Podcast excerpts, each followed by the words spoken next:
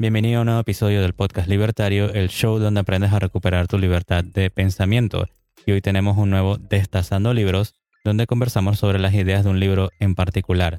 Estoy aquí con mi amigo Ferb, el AMCAP estoico, y yo, JC, que soy estudiante de objetivismo y minarquista. Y hoy tenemos a nuestra invitada especial, que vamos a hablar más adelante. Si estás escuchando por primera vez, recuerda darle al botón de seguir en Spotify, Apple Podcast y suscríbete en iBox o YouTube y también síguenos en Instagram como Podcast Libertario.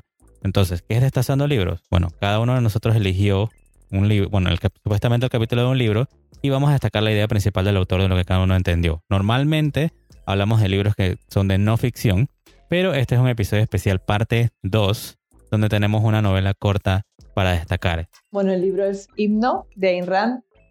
Además hicimos un breve resumen en el primer episodio y bueno, es una historia muy cortita pero esclarecedora sobre la distopía colectivista del futuro.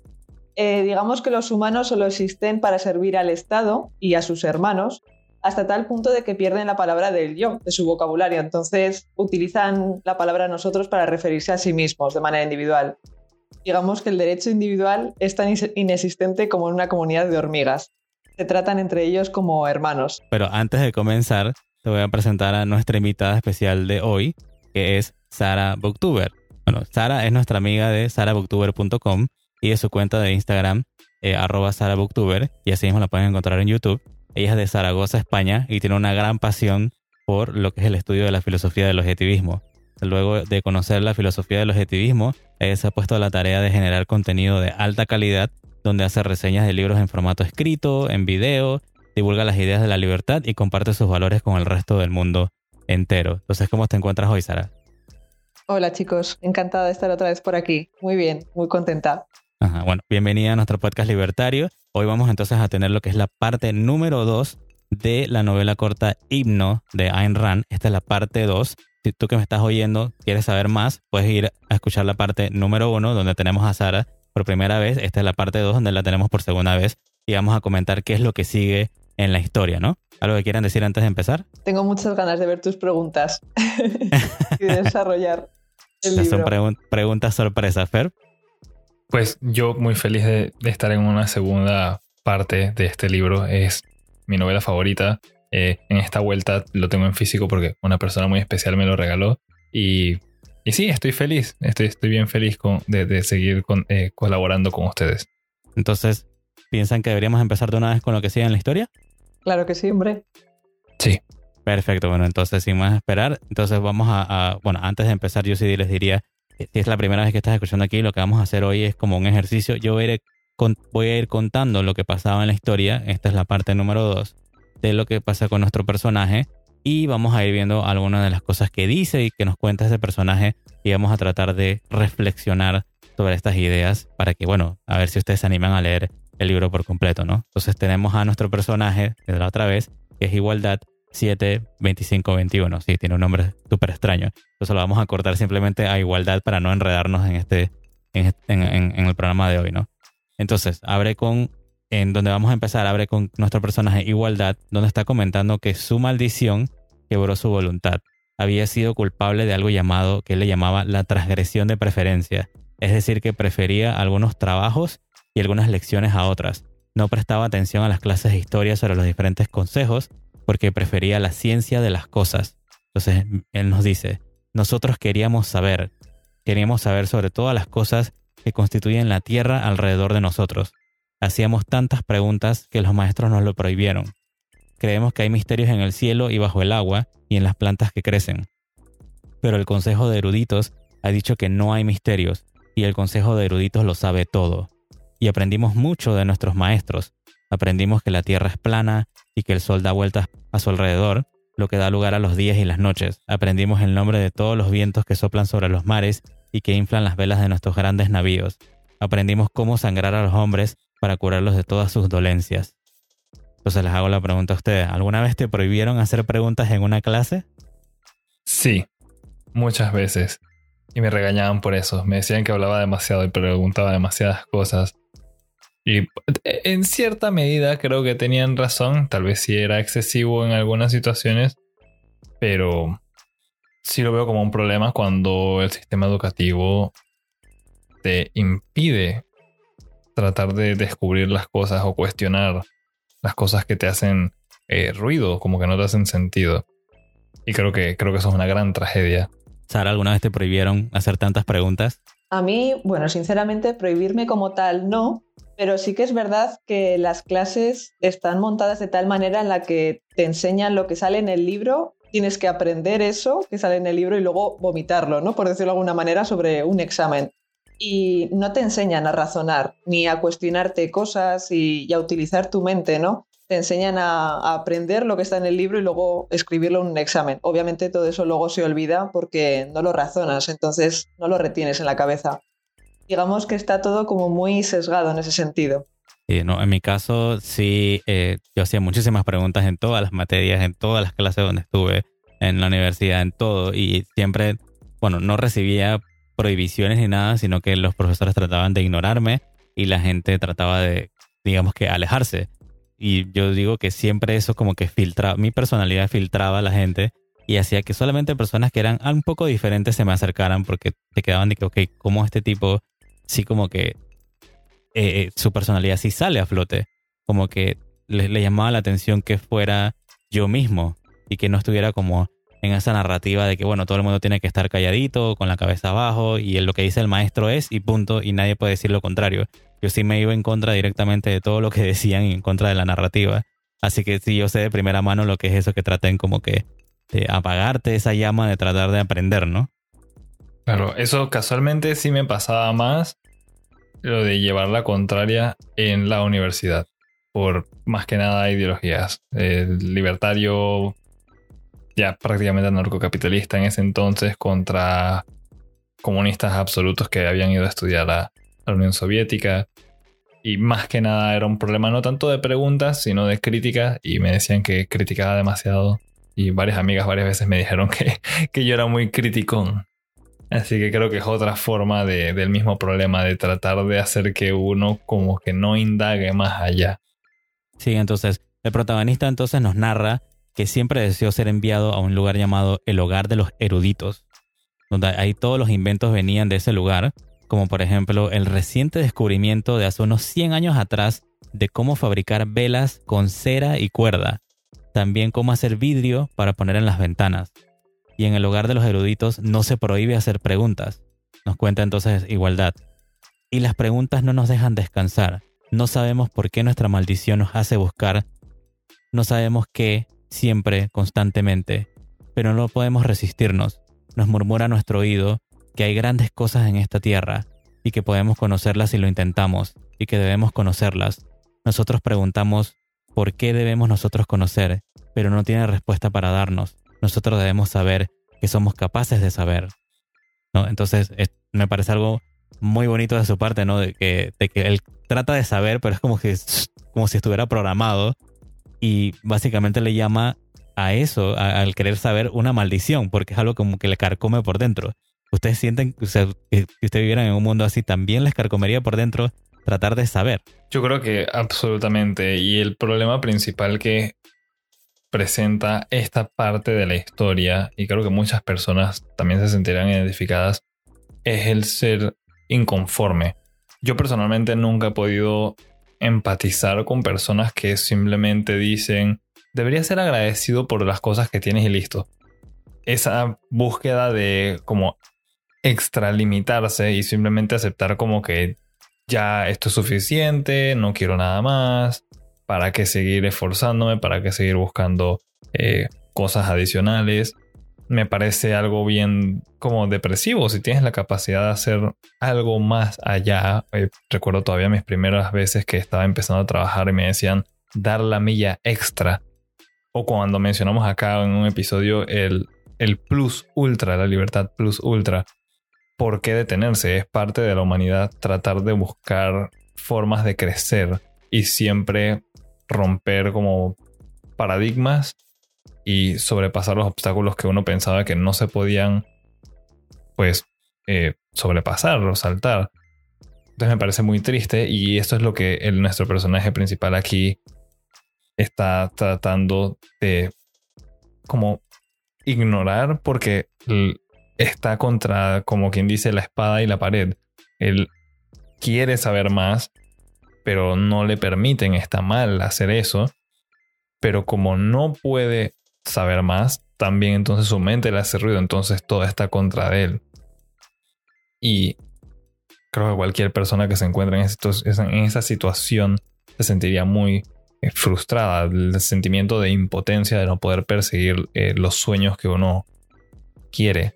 Sí, una cosa está clara, la ambición, el querer ser más y mejor y todas las comodidades que tenemos hoy en día es gracias a gente con, ambición, ¿no? Y gente que, que, ha tenido esa curiosidad de querer mejorar en sus vidas. Por supuesto, como dice Fer, ser agradecido, pero no conformarse con lo que tienes, ¿no? Sino querer seguir, seguir queriendo crecer y mejorar en tu vida. Entonces, volviendo a la historia, obviamente en ese mundo en el que todos se tratan como iguales, ser curioso es, entre comillas, es una maldición, porque no puedes pensar ni razonar y eres como el único bicho raro, ¿no? En cierto modo, entiendo que el protagonista se sintiera así. No, y también yo quería hacer como, digamos que la acotación de cuando él dice que se hizo el reciente descubrimiento que solamente tenía 100 años atrás, se había hecho, que era cómo fabricar velas con cera y cuerda, ¿no? O sea que podemos ver hasta el reflejo del mundo donde él está habitando, de que cuando tú no puedes hacer preguntas, cuando se te prohíbe la libertad de preguntar, de, aprender, de saber, pareciera como que hay un reflejo en el mundo donde el mundo se queda estancado o no avanza. ¿Qué ustedes opinan de eso? Yo tengo una anécdota muy interesante de eso. Recuerdo que en la secundaria una profesora que me enseñaba inglés era de Uzbekistán. Y ella nos había comentado que hay unos palacios con una pintura muy bonita y nos mostró fotos que siempre la están cuidando para que no le hagan graffiti y nunca han tenido que repintar ese palacio y el resto de las construcciones que están pintadas de esa manera son cosas bien antiguas porque la pintura fue de muy buena calidad. El problema es que no han logrado determinar todavía cuál fue la fórmula o qué material está eh, hecho, pues, eh, cómo se compone esa pintura que ha durado tanto tiempo y es tan bonita. Y por eso entonces la tienen que proteger eh, con guardias armados y todo. Entonces es un ejemplo concreto de lo que pasó acá con las velas y este es el mundo real. Estoy hablando de un país real, de nuestro mundo, de personas de carne y hueso, no, no de una historia. Que simplemente por estar todo en secreto y de no querer como compartir la información, de impedir a las personas indagar, pues se perdió algo muy valioso y ahora es un gran problema. Y eso me parece muy triste. Entonces veo muy viable y real la posibilidad de que en una situación como la de la historia se pierda algo tan esencial como tratar de hacer una vela y tener que redescubrirla. Totalmente. Bueno, entonces continuando con la historia, eh, nuestro personaje Igualdad entonces dice que él deseaba con toda su fuerza ser enviado al hogar de los eruditos, para poder responder todas las preguntas que le surgían. Y no podía ver a la cara a sus hermanos porque desear ser enviado a un hogar era algo malo, ya que los hombres no pueden desear nada para sí mismos. Entonces luego de ahí, el consejo de vocaciones, ¿no? vemos como siempre hay como consejos y, hogares y hay como toda una burocracia, un aparato ahí ¿no? en el medio, ¿no? Entonces vemos que este consejo de vocaciones vino a darle los mandatos vitales, es decir, a señalar cuál es tu trabajo para el resto de tu vida el consejo los llamaba por el nombre y luego decía carpintero, médico, cocinero, líder. Y el estudiante solo respondía, hágase la voluntad de nuestros hermanos. Es todo lo que tenían para decir. Entonces, ¿qué le dirías tú al consejo cuando te asigne obligatoriamente a ser carpintero, aunque en tu vida jamás hayas clavado un solo clavo? Eh, de manera un tanto grosera y en buen parameño, no jodan. La verdad, aquí sucede algo, tendría que evaluar. Si sé lo que sé hoy día, trataría de revelarme porque sé que hay otras cosas, pero si estoy adoctrinado y veo que el mundo alrededor mío está muy restringido, sería difícil ir en contra de un estado totalitario tan poderoso como el de la historia. Entonces creo que creo que me vería forzado a aceptar en esa situación si tuviera alguna noción de libertad y del poder de elegir y tener preferencias, como, ah, bueno, como a nuestro personaje principal le ha sucedido, tal vez entonces sí iría en contra de la voluntad de mis hermanos. Bueno, el consejo llama a Sara, Sara, carpintera, el resto de tu vida. ¿Qué respondes a eso? Yo, sinceramente, pienso igual que Fer. O sea, si no conoces otra cosa, al final lo acatas como la verdad, ¿no? Piensas que es lo normal y, no te queda otra. Seguramente en la cara se me vería la cara de asco, seguramente, obviamente, pero es algo que no conoces otra cosa, entonces no te queda otra que acatarlo, ¿no? No, se, no, no saldría ninguna vena por ahí eh, que se revela o trata de hacer algo. Solamente la aceptaríamos la voluntad de nuestros hermanos, porque yo creo que entonces yo no sobreviviría mucho tiempo en ese mundo. al, llamarme el, consejo y decirme carpintero en mi cara que yo no he clavado nada y no he hecho ninguna silla y que bueno, si me voy a trabajar de eso, probablemente la gente se le vayan a caer de las sillas que yo trate de, fabricar porque van a ser basura, en verdad. Realmente, en, en, ese momento igual es como que lo aceptarías, ¿no? Porque no sabes de otra cosa. Pero yo creo que luego serían como grupillos, ¿no? Así como fuera de la historia y hablarías con la gente en plan, ¿pero esto realmente es sano?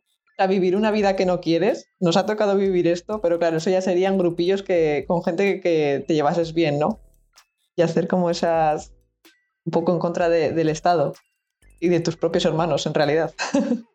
Creo que había muchas personas con muchas enfermedades mentales a causa de el sentimiento de impotencia y la depresión que debe causar ser forzado a trabajar algo en lo que uno no está conforme y feliz. Yo personalmente no me veo mucho haciendo eh, labores como físicas soy más de cosas científicas, numéricas, y creo que sería muy desgastante el tener que ir a clavar maderitas o hacer construcciones con, concreto y bloques.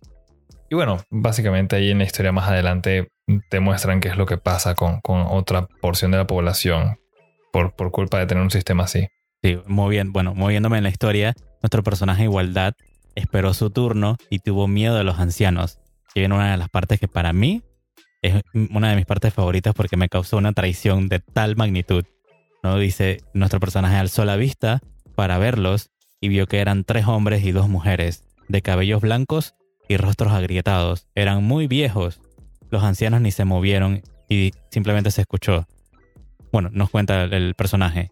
Y no vimos que ninguna respiración agitara los pliegues de sus togas blancas pero sabíamos que estaban vivos, porque de una mano del más viejo se levantó un dedo que nos señaló y volvió a caer. Fue lo único que se movió, porque los labios del más viejo no se movieron cuando dijeron barrendero. ¿Qué piensas tú de la decisión del consejo? Para mí, de salida es una terrible decisión, es una traición. Totalmente. Lo peor aquí es que no toman en consideración las capacidades y las proezas de cada uno de los individuos, como los ven como una gran masa, como que fueran iguales, asumen que cualquiera funciona para cualquier labor y tal vez habrán tirado una moneda o un dado para elegir qué iba a ser cada uno de ellos. Dudo mucho que eso tenga algún tipo de análisis o como una, una conversación para ver qué sería lo ideal para cada persona. Digo, tampoco se puede esperar mucho de el Estado. y sí, básicamente esto, es como el ejemplo claro de ello. Son la suprema autoridad, piensan que la saben toda, pero se la pasan asignando un montón de personas a labores que no quieren y que no están dispuestos a hacer y tampoco tienen experiencia en hacerlo, ni la proeza, ni las habilidades. Entonces e, es un desastre. Sara, ¿qué sentiste cuando escuchaste esta sentencia de barrendero? Porque yo sé que tú tienes algo para decir de eso, ¿verdad? Yo, con todo el respeto a la profesión, me da como que mm, si a igualdad lo estaban viendo con un poco esas ganas de, con esa curiosidad que tiene, como que le pusieron a esa profesión en la que no iba a pensar nada sobre nada. O sea, ni líder, ni, ni algo con, con tema de científico, de elaborar cosas, o sea, barrendero y ya está. O sea, como que no utilices tu mente para nada, ¿no? Es un poco la impresión que a mí me da también, ¿eh? pero esto ya son como perfección mía, ¿no? Acerca de la historia. No sé qué pensáis vosotros acerca de esto. Sí, como dije al principio, fue como una traición, porque tú ves a esta persona que está tratando de salir y lucha contra su propia mente, contra su propia como adoctrinamiento del mundo donde vive y es como si el consejo supiera, como si tuviera ojos en todos lados y fue como que lo, sentenciara a algo que es de por vida, a como tú dices, a no pensar el resto de su vida, cuando simplemente con una sola palabra ya te dijeron cuál es tu futuro, barrendero. O solamente vas a barrer las calles o los lugares. Eso que a mí me dio, me partió el alma, me, partió el corazón, porque yo decía, tengo tanta esperanza por nuestro personaje y cómo lo sentencian a esto, ¿no? Yo creo que es peor que ir a la cárcel. Es como estar en una cárcel mental, diría yo. Totalmente. Sí, es, como el castigo que, que, que le ponen a algunos prisioneros, que los ponen a trabajar simplemente para tratar de justificar que siguen con vida. Y yo sí difiero, yo sí no diría que le tengo necesariamente un respeto a ese tipo de profesiones, eh, no porque sean malas, son cosas prácticas, pero dudo mucho que hayan personas en esta tierra o en cualquier lugar eh, que de verdad deseen simplemente dedicarse a barrer. Hay personas que les agrada la idea de la limpieza y ser más detallistas y tener todo impecable y desarrollan sistemas, desarrollan productos, desarrollan maquinaria para limpiar las calles. Entonces una persona con un gran camión, como en países de primer mundo, pueden hacer eso. Pero yo creo que lo, lo, más triste aquí es que es totalmente humillante que mientras el resto de las personas estaban haciendo cosas productivas, siendo carpinteros, cocineros, eh, investigando cosas científicas, eh, siendo escritores o cualquier otra profesión, acá igualdad se veía forzado a simplemente recoger la basura, las cosas dejadas. Y recordemos que no estamos hablando de limpiar algo como un hotel, o sea, no, estamos hablando de trabajar en algún lugar decente, es simplemente la calle. Es la calle, el, lugar más mundano que puede haber, una cosa plana, aburrida, no hay nada, mientras todo el mundo está metido en algún lugar con techo, refugiado, un poco más cómodo acá ellos están, los barrenderos están recibiendo el sol y al mediodía, están recibiendo la lluvia, está frío. Y parece una tarea sisifiana porque no importa cuánto barran y cuánto traten de limpiar al día siguiente o en un par de horas, ya todo está sucio de nuevo. Entonces simplemente no existe un progreso. Creo que eso literalmente yo lo describiría como un trabajo de esclavo, un trabajo de mala muerte. Creo que eso es lo que le añade un poco más de dolor a, nuestro personaje. Sí, ¿Tara, algo que quieras decir? Sí, no, no, nada más. En realidad, bueno, cada uno, pues, si elige lo que quiere, ¿no? Está bien. Pero aquí el asunto es que no, no tiraron dados con, con, igualdad, ¿no? Aquí estaba muy claro el trabajo que le estaban dando para que no razonara nada. Creo que ya le estaban viendo un poco los principios por los que se estaba empezando a mover, ¿no? De esa curiosidad y esa ambición que tenía. Entonces, bueno, me chocó mucho esta parte. Sí, parece premeditado. Bueno, continuando con la historia, entonces seguimos con que Igualdad nos dice que ante la decisión del, del Consejo sintió alivio, porque esa decisión era el castigo por tener tantos pecados ocultos y pensó que ahora en adelante trabajaría duro para expiar sus pecados. Entonces luego fue enviado al hogar de los barrenderos y nos cuenta cómo es la vida monótona de los barrenderos que salen todos los días a limpiar las calles con sus escobas y rastrillos. Luego de cinco horas de eso vuelven a almorzar para salir por cinco horas más de trabajo. Después vuelven para tomar la cena y salen para ir a una de las salas de la ciudad a tener una reunión social. Los colocan en filas y llegan los hombres de los consejos de otros hogares para hablar sobre los deberes de todos. Luego escuchan discursos, cantan himnos el himno de la, de la hermandad, el himno de la igualdad y el himno del espíritu colectivo. Entonces, por último, suena una campana y marchan en línea recta al teatro de la ciudad a pasar tres horas de recreo social. Y ahí ven obras donde hablan sobre el trabajo duro y lo bueno que es. Y después al final regresan a sus hogares para ir a dormir. Entonces yo te hago la pregunta, ¿cuántos años podrías tú soportar este tipo de rutina? ¿Meses? Qué horror, debe ser horrible, en serio. Además, si os fijáis, no les dejan un momento solos a nivel individual. O sea, están trabajando y enseguida ya van con, esos cantos y esos rituales que hacen de manera colectiva. Y el único momento que tienen para estar solos es bueno, me imagino que comer tampoco, para dormir y ya está, ¿no? E incluso durmiendo, pues estaban en grandes salas, ¿no? Eh, se ve muy claro cómo los quieren tener a todos juntos como una gran masa. ¿Cuántos años soportarías esto? ¿Cuántas horas? Creo que Sara soportaría más que yo. Yo tal vez un par de semanas y después me volvería loco. En especial por la parte de no tener privacidad. O sea, mm. siempre está el argumento de que el ser humano le gusta estar acompañado y eso es muy cierto, pero uno necesita tiempo a solas de vez en cuando para descansar un poco la mente y, estar con sus propias ideas.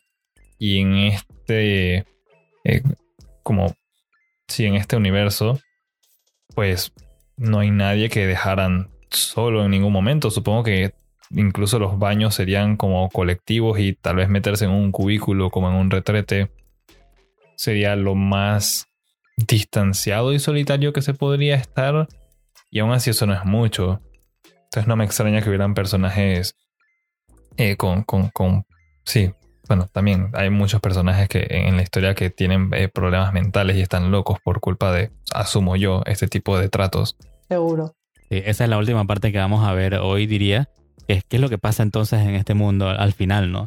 Vemos cuál es el inicio, ¿no? Cuando te, dan la sentencia de carpintero y cómo eso termina al final llevándote al final de tu vida. Entonces, continuando con la historia, dice, luego de trabajar años, el, personaje principal nos cuenta cómo debe ser la vida, ¿no? Cómo va la vida. Dice él, así deben vivir todos los hombres con esa rutina hasta que cumplan 40 años. A los 40 se agotan. A los 40 son mandados al hogar de los inútiles, donde viven los viejos. Los viejos no trabajan porque el Estado cuida de ellos. Se sientan al sol en verano y junto al fuego en invierno. No hablan mucho porque están cansados. Los viejos saben que van a morir pronto. Cuando ocurre un milagro y alguno vive hasta los 45 años, se les llama ancianos. Y los niños se quedan mirándolos cuando pasan por delante del hogar de los inútiles. ¿Qué tal sería si la esperanza de vida ahorita mismo fuera de hasta los 40 años? ¿Qué ustedes opinan, opinan de eso? Me acabo de agobiar muchísimo porque me quedan 12 para vivir la vida. a mí 9. Madre mía. Yo iría a medio camino, pero terrible. Encima de que, de que a los 40 ya eres como viejo en ese mundo, tampoco has vivido una vida plena, ¿no? Qué vida tan triste en realidad. Sí, prácticamente es trabajar con todo y ya a una edad tan, bueno, desde nuestra perspectiva, que sabemos que en nuestro mundo real es mucho más la expectativa de vida, se ve muy corta nada más llegar hasta los 40 y 45 que lo traten como si fuera un milagro algo más allá del entendimiento y que simplemente por eso merecen ser llamados ancianos y, y bueno, les llama, les intriga a las demás personas. Me parece muy triste y me parece muy triste también que aun cuando dice que el Estado cuida a esos ancianos que ya no están trabajando, pues no lo hacen, los tratan, literalmente los llevan a ese lugar llamado eh, el hogar de los inútiles. Ya los, los, tratan, los llaman como si fueran unos animales o una maquinaria que ha sido desfasada y ya no tiene un uso, como si fueran animales de sacrificio y simplemente ya se agotaron, ya no valen nada.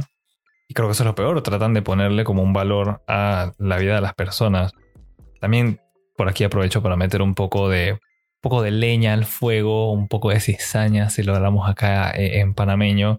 Y con eso del Estado dice cuidar a los ancianos que ya no trabajan. A ti que nos estás escuchando, ¿es eso cierto en tu país? ¿Cómo tratan a los jubilados? Me parece que ni siquiera una historia de, de ficción eso ha funcionado y en la vida real tampoco. Pero bueno, cada quien es libre de tener su opinión. Yo solamente dejo esa pequeña galleta por ahí. Sí, a mí me llama la atención antes que, que entre Sara a hablar de esto es cómo no se ve a los ancianos, bueno, ancianos de 40 años, ¿no? Bueno, a los 45 se le llamaban ancianos, pero a estos viejos de 40 años, o sea, no se le ve de una forma como, digamos que solemne, ni, ni digamos que se agradece el trabajo que hicieron toda su vida, su corta vida, en verdad. O sea, sino que se le pone de salida en el hogar de los inútiles. Ya hemos visto cómo está el hogar de los barrenderos, el hogar de los eruditos, ¿no? Donde se le dice como lo que están haciendo o cuál es su rubro, su trabajo. Pero aquí de plano es como un insulto, es el hogar de los inútiles. ¿Quiénes, ¿A quiénes mandan ahí? A los que ellos consideran que ya son totalmente inútiles. O sea, trabajaste toda la vida y ahora eres un inútil. a mí me parece como que como algo hasta de adrede, como para tratar de matar el espíritu del ser humano, de, o sea, de la grandeza de uno, de decirte de que no, ya simplemente eres un inútil. No sé qué tú opinas de eso, Sara. Sí, o sea, yo creo que realmente para el Estado y para ese colectivo es como un lastre, ¿no? Son como un lastre que ya no sirven para nada. Como ha dicho Fer, son máquinas en desuso y los tratan un poco así como de inútiles, de que no sirven para nada.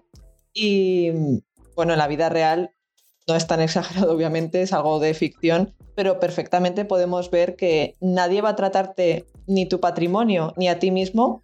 O sea, nadie va a tratarte mejor que tú a ti mismo, ¿no? Y en el Estado muchas veces lo podemos ver con el tema de las pensiones y todo esto, cómo está todo de, mal, ¿no? Por lo menos en, España se puede ver alguna vez. Y, y al final es eso, ¿no? Tratarlos como máquinas. Y lo que has dicho de lo del espíritu, eh, si les puede quedar algo, que lo dudo mucho viviendo en esa vida así, sí, desde luego ya los matan del todo.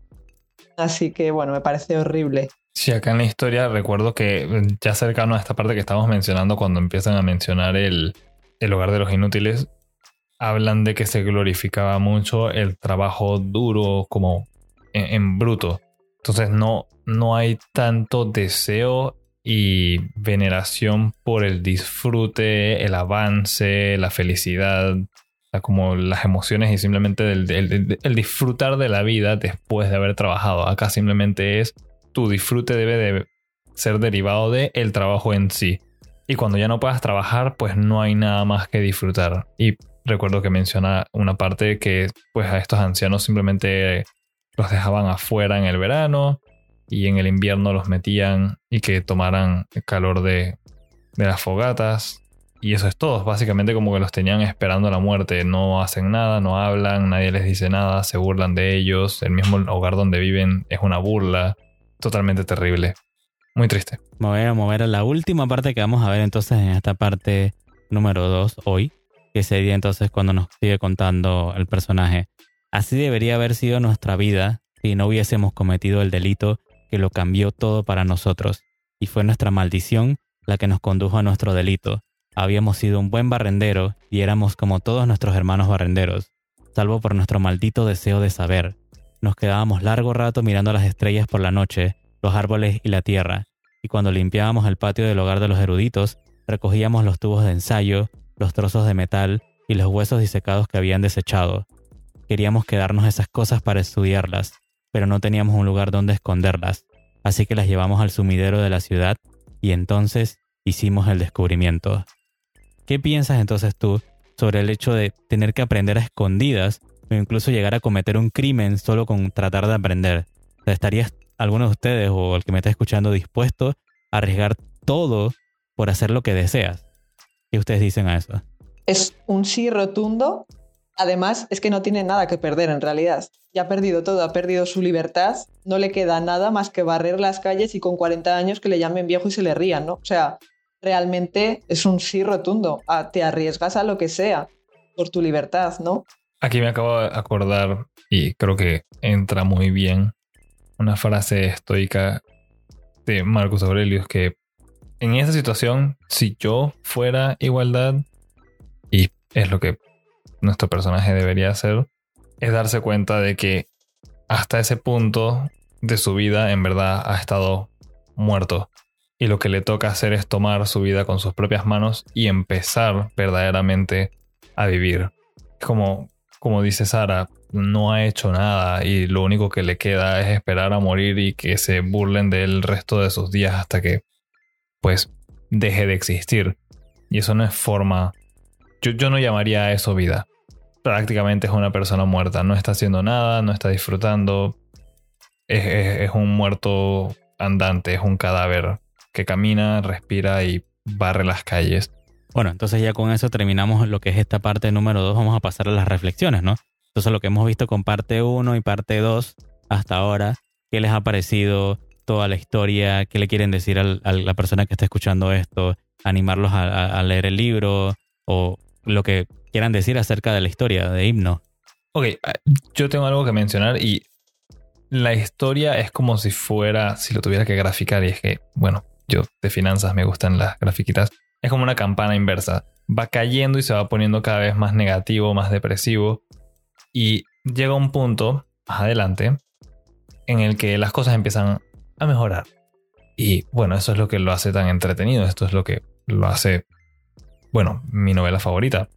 En lo que vamos hasta ahora, si pudiera y tratara de, de derivar una enseñanza, es que hay situaciones en la vida de un individuo, de una persona, en mi caso sería yo mismo, y en caso de tú que nos estás escuchando, pues de ti mismo o de ti misma, en la que pareciera que las cosas del mundo entero está en tu contra. Y puede ser algo como una opinión personal o puede ser una realidad, porque puedes tener a personas, otros grupos o nunca falla el Estado con el gobierno actuando en contra de tus libertades y de que cumplas tus deseos y seas feliz. Y te toca darte cuenta de que hay algo más allá, hacer como libertad, o sea, nuestro personaje principal. Igualdad. Cierto, perdón. Igualdad, lo confundí con... Bueno, eso viene más adelante. Estos nombres son un poquito complejos. Te toca darte cuenta de que tienes que agarrar tu vida con tus propias manos, si algo te hace ruido, si algo te hace tener ganas de salir adelante y de trabajar por otras cosas más allá de lo que te han impuesto, debes hacerlo. Y técnicamente no estás arriesgando nada porque en estas situaciones no tienes nada que perder. Es seguir viviendo en miseria o empezar a vivir y ser feliz. Sara, tu reflexión a lo que quieras dejarnos. Bueno, yo tengo que decir que por experiencia personal, en cierto modo me he visto muy reflejada en lo que viene siendo a nivel libertad, ¿no? De que obviamente nadie me ha obligado a estudiar lo que he estudiado ni a trabajar de lo que trabajo, pero sí que es verdad que socialmente es como que tienes que estudiar algo y buscar un buen puesto de trabajo y demás, ¿no? Te guste o no, pero para poder pagar tus facturas y todo esto. Y yo, bueno, a nivel personal, eh, mi trabajo no me gustaba, y decidí cambiar de vida, obviamente con, cuidado porque tengo una casa y, una, y unos gastos que mantener, pero decidí encontrar eso que me gustaba, ¿no? Y creo que es un libro, en general a Inran hay que leerla, porque esto son cosas que no nos enseñan en la escuela ni socialmente, y creo que el himno es un buen libro para empezar a entender un poco esta filosofía, de creer en tu, en tu propia mente, de, de tener esa ambición, de querer ser más y mejor en la vida y de rodearte de personas que, te sumen, sobre todo, ¿no? Y bueno, me parece una historia muy entretenida y que, te ayuda también, en cierto modo, a, confiar en ti mismo y, a cuidar de tu libertad, ¿no? Que, es lo más bonito que tenemos al final. Entonces, bueno, me quedo con, con esta parte del libro, sobre todo, en la que descubre este sitio que su maldición, entre comillas, se vuelve una bendición, en realidad, gracias a este sitio para poder esconder las cosas y demás, ¿no? Entonces, bueno, invito a ti que me estás escuchando a leer este libro porque es una maravilla. Yo también quiero recomendar a todas las personas que estén escuchando esto que lo lean. Eh, una pequeña como advertencia, puede ser un poco como confusa la forma en la que está escrito y con los nombres de los personajes, pero si uno se concentra y le agarra como el truquillo, funciona muy bien eh, toda esta historia para entender más los valores que una persona debería tener. Y al menos a mí me ayudó bastante a descubrir que hay ciertas cosas que me hacían falta, ciertas perspectivas que tenía erradas. Y pues, ¿quién lo diría? Gracias a una pequeña novela, una pequeña historia escrita hace muchos años atrás, como que todo cambia y es mucho mejor. Bueno, me gustaría compartir eso con todas las personas. Así que definitivamente inténtenlo, denle una leída, lo van a disfrutar bastante. Definitivamente que es el, el libro ultra recomendado por el podcast libertario. Cada uno de nosotros, Sara, nuestra invitada de hoy, también es un libro que le apasiona muchísimo. Y yo les dejaría, bueno, que aprender y saber no es una maldición o un pecado, como vemos que lastimosamente ocurre en este mundo de himno. Para mí, aprender es algo que nos hace humanos y liberar esos dones que tenemos cada uno al aprender es lo que te puede llevar a ti a la prosperidad. la ambición, el orgullo y la libertad de elegir en verdad son fortalezas del ser humano, no son una maldición ni son un pecado. Entonces, bueno, si quieren ver más trabajo y reseñas y divulgación de nuestra invitada de hoy, Sara, pueden entrar a su página web sarabooktuber.com y también a su cuenta de Instagram arroba sarabooktuber y también la pueden buscar en YouTube con el mismo nombre, ¿no?